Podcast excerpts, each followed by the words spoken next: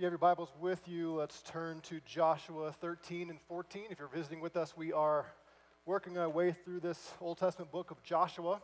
Uh, many of you have mentioned to me over the last several months that uh, this has been such an encouragement, uh, timely series for us, and, and I agree wholeheartedly. Uh, today, I think we'll find more encouragement uh, from, this, from this letter.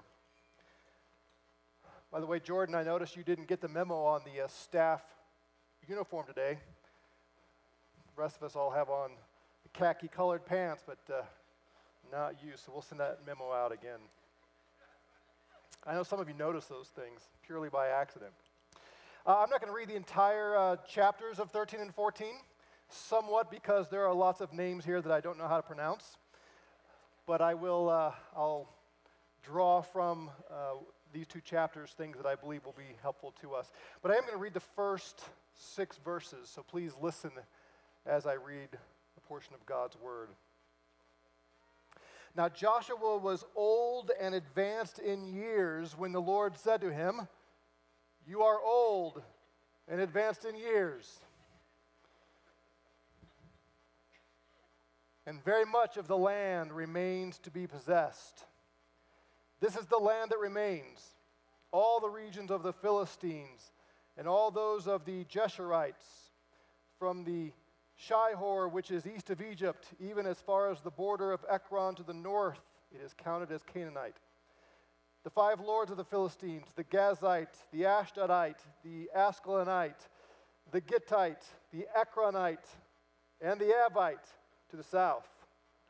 All the land of the Canaanite in Mearah that belongs to the Sidonians, as far as Aphek to the border of the Amorite, in the land of the Gebelite, and all of Lebanon toward the east, from Baal Gad below Mount Hermon as far as Lebo Hamath.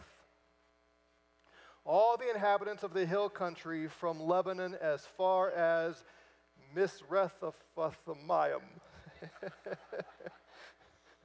all the Sidonians I will drive them out from before the sons of Israel, only allotted to Israel for an inheritance, as I have commanded you. So, here in these two chapters, we find Joshua at, uh, at that stage where the Bible here says there, he is advanced in age, very politically correct way to say it. Uh, some old translations say he was stricken with age that's a funny way to say it as well. The age strikes you. Yes. But he's an old man and he's lived a full life. He lived a long life. He has lived a glorious life. The Lord has used him in significant ways, but his days are drawing near. And as it says there in verse 1, the job's not done. There is much land to be conquered for the nation of Israel. And Joshua is not the one who is going to lead Israel into the complete fulfillment of the promise. And at this point, God says, as you're getting old here, Joshua, and your days are, are coming to an end, here I'm going to give you a very important assignment. I want you to allot all the properties to these 12 tribes. And then we read these hard names, some of them that I read to you, and that goes on in chapter 13, chapter 14, 15, 16, 17, 18, 19, and 20. Next week we're going to cover chapters 15 through 20 in one sermon. And over and over again, it says God allotted to this tribe this area, and He allotted to this tribe this area, and to this tribe the lots fell this area. And for us, we think, okay, I don't know anything. I can't, I can't even say those names. I don't know those peoples, those places anymore. And it's, it's ancient history, and those places aren't even called those things anymore. And okay, yeah, yeah. It's, it's, and you're reading through the Bible plan, you skip through those, right? You skim through them pretty quickly. And that's fine. But it's significant what's happening here. While there are still enemies in all of these territories to be driven out, God says, Here, tribe of Dan, here's the area that you get. Now put yourself in the place of these Israelites. there are still people there, there's still work to be done. You still have to go in and take the land, but I'm assigning it to you. How much encouragement would that be to these groups? Let me, let me illustrate this way. Suppose in the last year or so, you really had a heart for evangelism, and you decided, I really need to reach out to my neighbors. And so you're praying, Lord, I want to do this. I'm a little fearful, I'm a little scared, but I want to do this. I want to preach the gospel. And somebody comes knocking on your door and says, Hey, I heard you're a Christian. I want to be a Christian too. Tell me about Jesus. Like, what? All right. And you lead this person to Christ. And they I got this. This is easy. This is good. So then you go knock on your neighbor's door and say, Hey, I want to tell you about Jesus. And there's a little push, a little resistance, but a few months later, this person comes to faith in Christ. You bring them here, we baptize them. Woohoo, things are great. And you're thinking, All right, I can do this. And then the Lord shows up and says, In five years, your entire neighborhood is going to be converted, or your apartment complex, or whatever, whatever your situation is. All of your neighbors within the next five years, every one of them is going to come to Christ. How exciting would that be? What would it change about your behavior? You'd be knocking on doors, you'd be inviting people over to your house, you'd be having barbecues out front. Hey, invite everybody because you know God has promised within five years, every single one of these people are going to come to faith. And you wouldn't be discouraged. You would press in, you'd talk, and they would resist you at first. They think, oh, you're some right wing wacko, and say, yep, yep, I knew you'd think that. But in five years, right? And then maybe you would raise up a real opposition, and a bunch of your neighbors would start picketing, and they would egg your house. and They'd be telling you all kinds of stuff. You are this, this crazy maniac. And, and that would test your resolve. That would test your faith. You would be going back and saying, wait, did I really hear the Lord say? But if you were convinced, He said, I'm going to give this whole neighborhood to you, you'd say, all right, I don't care what kind of opposition they're mounting. The Lord has promised that I get the whole neighborhood for Jesus and you would withstand that opposition and you would wait and wait in faith, right? That's what we do when God makes promises and we believe Him. So imagine for these Israelites, God said, That's your territory, Judah, go get it. The courage they would have to go fight their enemies. The Bible uses this all the time to give us hope the perseverance that Dwight was just praying about. Do you realize the Bible says we get it all? The meek will do what? Inherit the what? How much of the earth? The meek will inherit the earth. If you're a Christian, you're in that category of meek.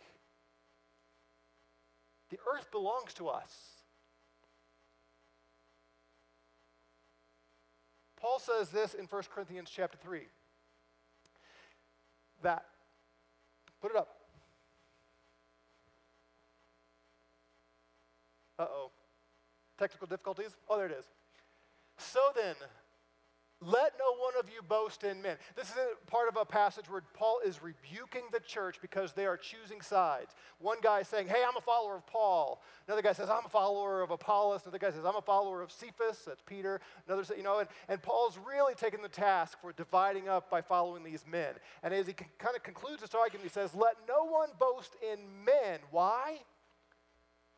For all things belong to you. Why are you dealing with petty alliances and allegiances when the entire universe belongs to you? It's yours. Next verse.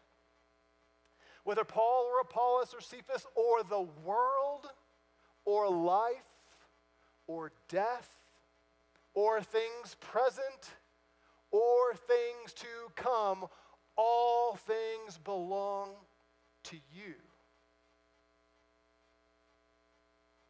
It's yours, it's ours.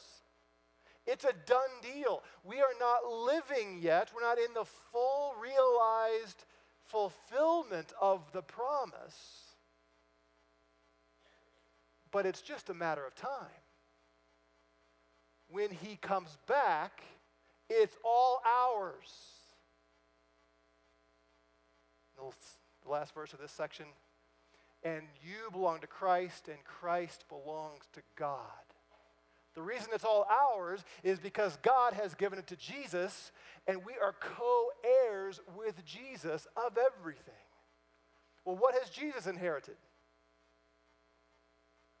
The, the whole earth, right? Psalm 2, he said, the, the, the Father says, Ask of me, and I'll give the nations as your inheritance. And God has given the nations as his inheritance. We are co heirs with Christ of everything. Remember when Jesus told his disciples, I'm going away, but it's okay. I'm going away to do what? To prepare a place for you. In my Father's house are many rooms, and I'm going to prepare one for you. And then I'm going to come back and take you to that place. Imagine if Jesus showed up, said, Dennis, you get Briargate when I come back. It's yours. Steve, you're already in Briargate, so I'm going to send you to Pueblo. Dwight, you get Cheyenne Mountain area. You get Fort Carson. You get Peyton. What if he said you, and he named you by name? He said, here's the area that when I come back, it is all yours. How awesome would that be? How much hope would that produce in you? Perseverance. Doing what God has called you to do, knowing He has a place assigned to you. That someday He's going to come and He's going to give it to you. There's going to be a time and a place when He eliminates all opposition, all hostility, all disappointment. It's going to be glorious and wonderful and perfect, and one little slice of it is yours forever and ever and ever. How much courage would that give you? Well, that's what God's doing for Israel. Yes, they have hard battles ahead. Yes, there's much opposition ahead of them. But He's saying, that area over there, that's yours. You got to go get it. Dwight was praying, he mentioned the, uh, the Equality Act. That's not a good act. We need to be praying against it. We do need to do all the things that he said. We need to hope and pray and seek that the Senate will not pass it. It will, it will bring persecution to the church, I believe.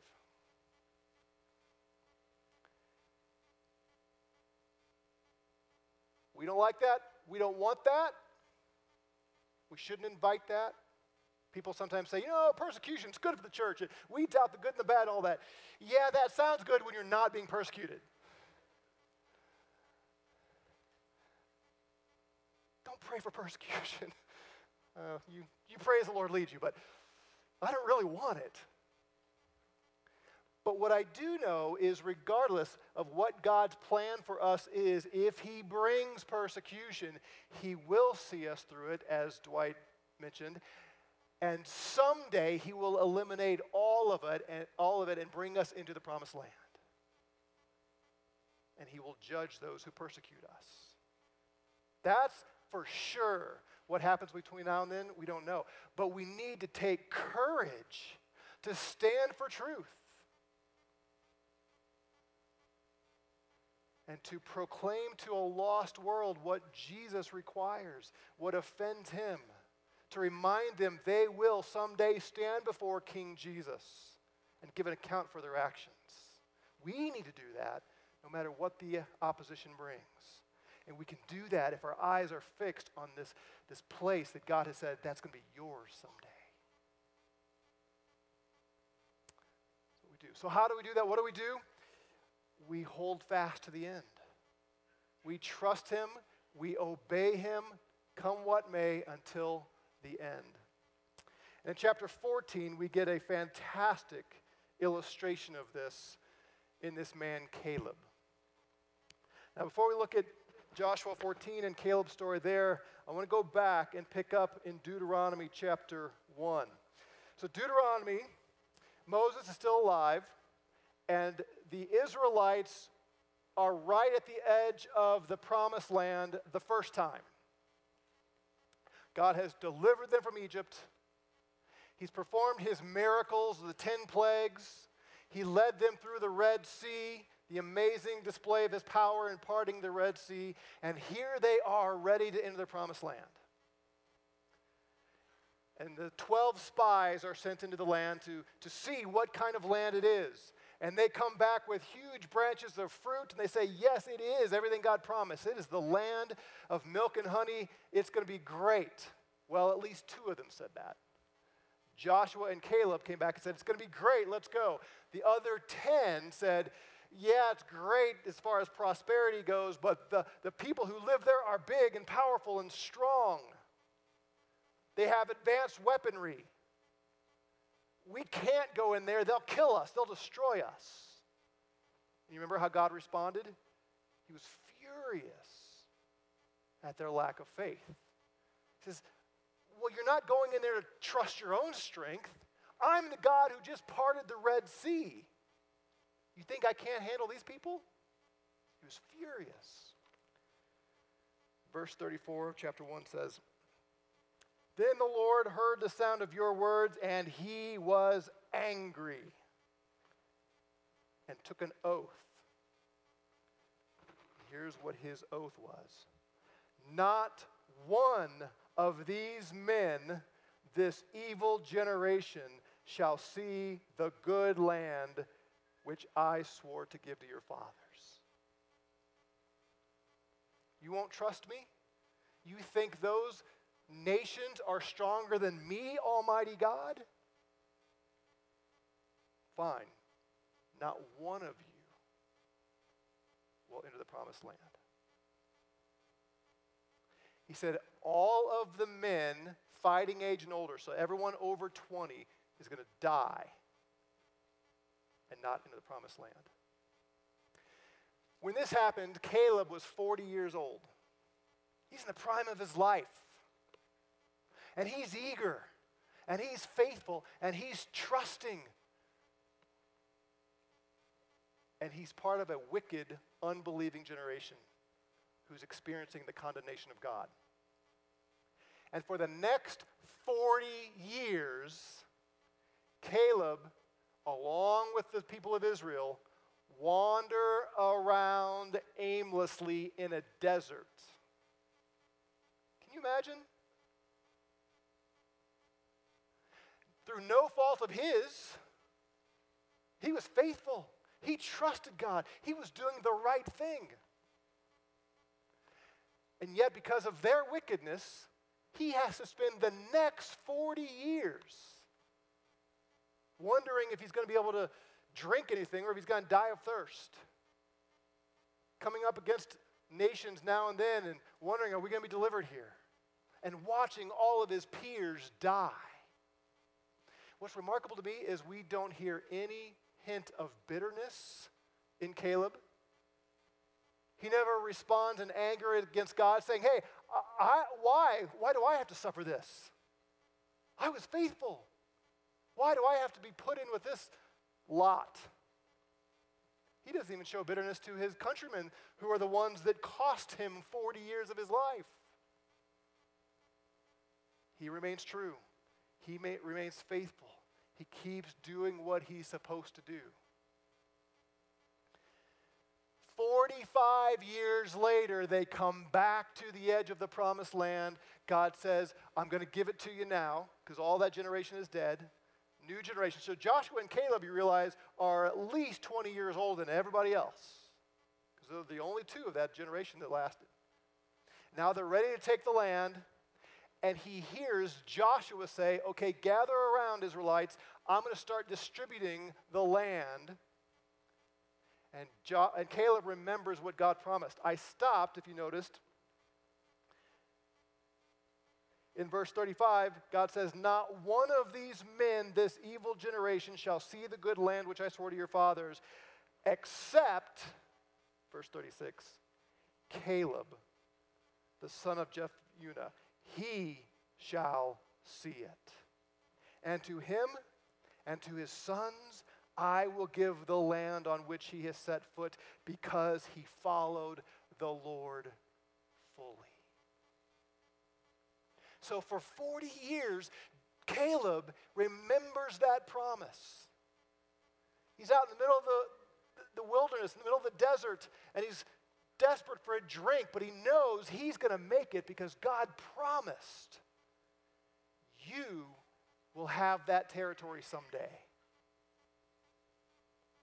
And he puts up with all the nonsense, all the wickedness, all the stuff going on among his people, knowing I'm going to live because God has promised I get that section where I put my feet. And he hears Joshua distributing the land, and he shows up. Back to Joshua 14, and he says, I'm going to stake my claim now. Joshua 14, verse 6. Then the sons of Judah drew near to Joshua in Gilgal, and Caleb the son of Jephunneh the Kenizzite said to him, You know the word which the Lord spoke to Moses, the man of God, concerning you and me in Kadesh Barnea. I was 40 years old when Moses, the servant of the Lord, sent me from Kadesh Barnea to spy out the land, and I brought word back to him as it was in my heart. Nevertheless, my brethren who went up with me made the heart of the people melt with fear but I followed the Lord my God fully. So Moses swore on that day, saying, Surely the land on which your foot has trodden will be an inheritance to you and your children forever, because you have followed the Lord my God fully. Now behold, the Lord has let me live just as he spoke these 45 years the time the Lord spoke this word to Moses when Israelites walked in the wilderness, and now behold, I'm 85 years old today. And I love this. I am still as strong today as I was in the day Moses sent me. As my strength was then, so my strength is now for war and for going out and coming in. It seems like we age differently. Expected to get a few more amens there, right? Uh, Joshua, who was apparently around the same age as Caleb, maybe a little bit older, his time is winding down. He's, he's just about done. Caleb says, Not me. I'm strong. I'm as strong as I was in my 40s. I'm ready to go to war. I'm ready to fight. I'm ready to take that land. I can do this. Verse 12. Now then, Give me this hill country about which the Lord spoke on that day, for you heard on that day that Anakim were there. Remember who the Anakim were? These were giants. The Nephilim were part of the sons of Anak.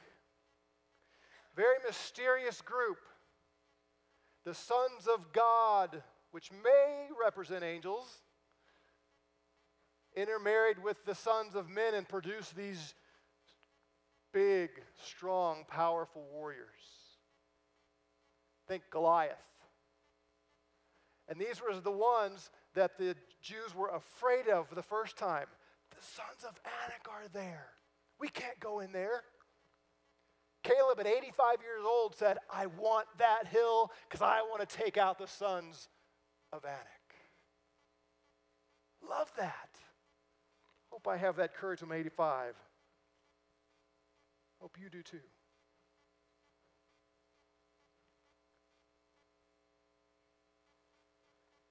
With the great fortified cities, they're strong cities. They've got big, powerful walls. They got horses and chariots. They've got advanced weaponry. They're strong. I want it because the Lord has told me it's mine.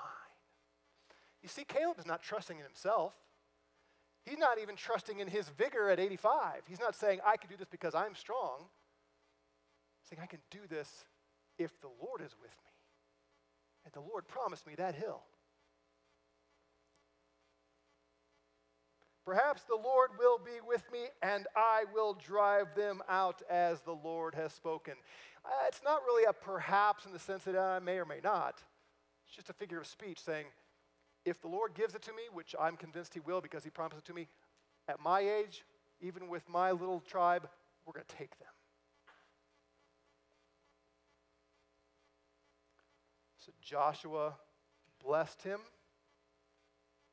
and gave Hebron to Caleb the son of Jephunneh for an inheritance.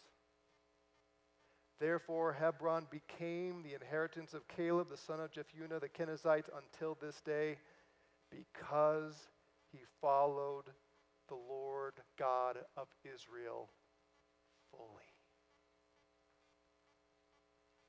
What faith? Do we have that kind of faith? Now, I know God hasn't promised us the same kind of tangible things that He promised these people. He's not come to me and showed up and said, Hey, I'm going to give you your entire neighborhood in five years. Uh, it'd be great if He did. But He hasn't said that. He's promised us the earth. He's promised us that someday in the new heavens and new earth, we have complete victory. What we don't know is what, what's the intervening period? What's now? Is he going to bring great oppression upon the people of God now? Maybe, maybe here in the U.S. The more stories we hear about what's going on in the underground church in China, makes you wonder if that's not going to be the next great bastion of Christianity. Wouldn't that be something? What if 10 or 15 or 20 years from now, we are the ones in hiding, and China becomes this amazing Christian nation? Do you think God can't do that? Oh, ye of little faith? Again, I don't know what he's going to do, but can he do that? Of course. Can he keep America from continuing down the slide into the pit? Of course he can. Of course he can. Don't give up. Dwight prayed for revival. Can God answer that prayer? I don't know what he's going to do, and neither do you. Or if you do, would you please come tell me? But I know that he can do this. And he has promised us that the gospel will bear fruit, that his kingdom will grow, that his peace will increase. He's promised us those things. And so we have to stand firm in the truth and preach the truth. As long as we're in the kingdom, uh, in among the kingdom of darkness, there will be opposition. The enemy is still alive and well. He's got his schemes, he's got his plots, he is firing away, and we are told what to do with that, right? We put on the armor, we put on the helmet and the breastplate, we put on the belt and the shoes. And what is the command in Ephesians 6 with that armor? Stand firm as the arrows come flying in from the enemy. But it's not only a defensive posture. Go storm the gates of darkness because the gates of Hades will not prevail against the building of Jesus' church. That imagery, the gate there is a defensive gate. It's the city around, uh, it's the wall around the city. So the kingdom of darkness has its walls around it, and we are told, go into the kingdom of darkness with the truth, and we're going to win the battle. Because those gates can't handle the sword of the Spirit and the proclamation of the gospel of Jesus Christ. We're sending a family away today without going public. I'm not supposed to say it out loud, so I won't, because they're going to a dangerous place. But they know who they are. You know who they are. Don't look at them. Some of you are looking at them. Got people live streaming here. They might zoom in, get the back of their heads, and track them down. Some of you are still looking at them. What are you doing? But they're going into a tough place. And we have many other missionaries that are in really hard places. We heard about them last week, the missions conference. They go in faith because they go in the power of the Spirit of God and the truth of the gospel of Jesus Christ. And they can go knowing that even if they lose their lives, they win their lives. And in the meantime, God will use them to preach His truth. Well, we are all missionaries. We all live among the kingdom of darkness. We have to stand firm. Be like Caleb, fully fully trusting the Lord, not complaining, not being sidetracked, not cowering, not as those who retreat, fully trusting the Lord, knowing at the end of all of this, we win. Oh, it's hard. It's hard to endure, but it's worth it. I'm going to close from a, with a passage from book of Hebrews. We call chapter 11 the Hall of Faith. As the writer here gives us this long list of Old Testament saints who stayed the course, who, who were like Caleb. But I want to back up and pick up in chapter 10 to get into the first couple of verses of chapter 11. These were Christians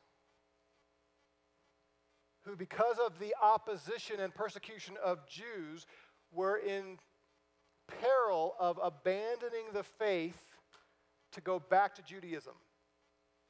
And the writer, all the way along, has been calling them to stay the course, stick to the gospel of Jesus.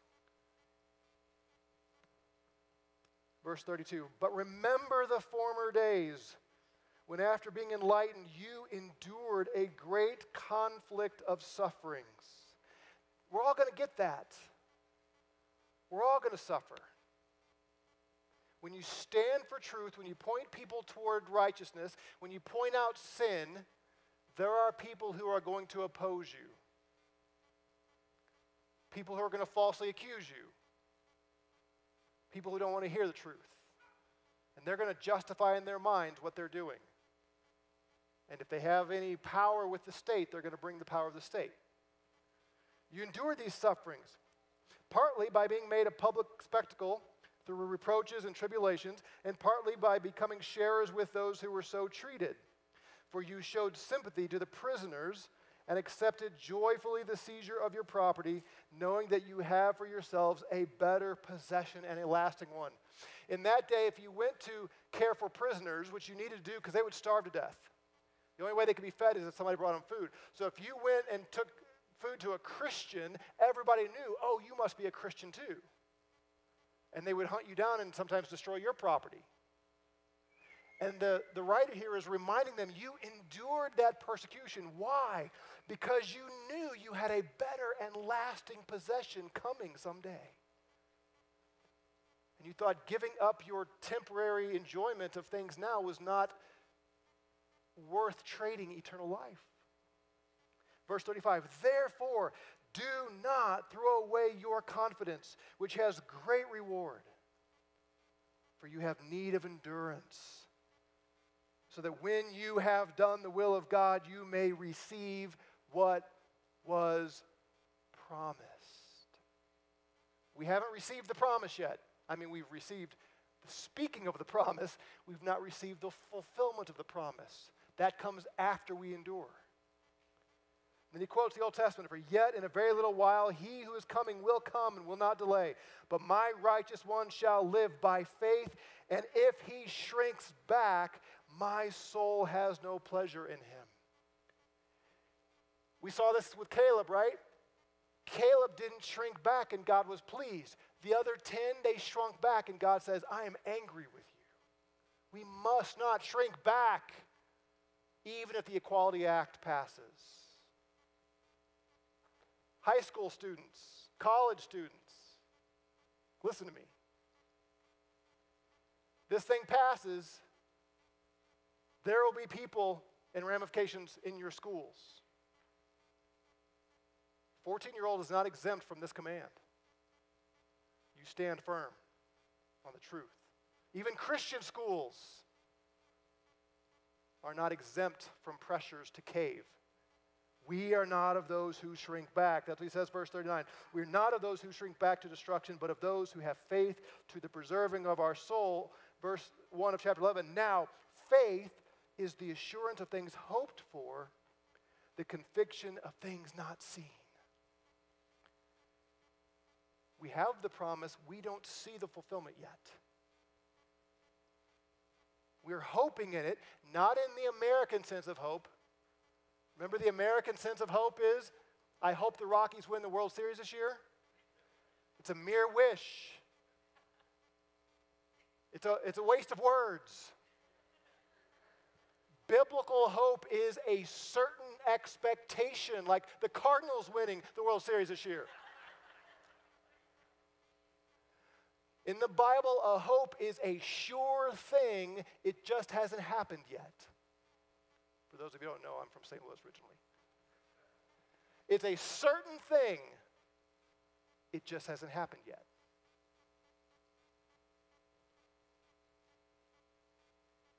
Faith is the assurance of things hoped for. Do you believe you are going to live forever with Jesus in the new heavens and new earth? If so, you do not shrink back when opposition comes. We stand. And like Caleb, after we have persevered through the fight, the Lord will come back and say, Now, here's your territory. It's yours. Enter into your rest forever and ever and ever. Let's pray. Father, this takes courage. It's easy to say this, these words. It's easy for me to preach this to people who believe it and who agree. But we are not naive or foolish to think that it's always so simple as this. We need courage. We need boldness. We need, like Jesus, our Lord, to stand in the face of false accusations, lies, people who may call themselves our friends, who are deceived turn on us, people who don't claim to be our friends, who become against us, even in the face of those who hold the sword, who have the power of bringing harm to us and our children, our properties. Lord, will we, would we have the faith, the assurance of that which we hope in, to stand firm?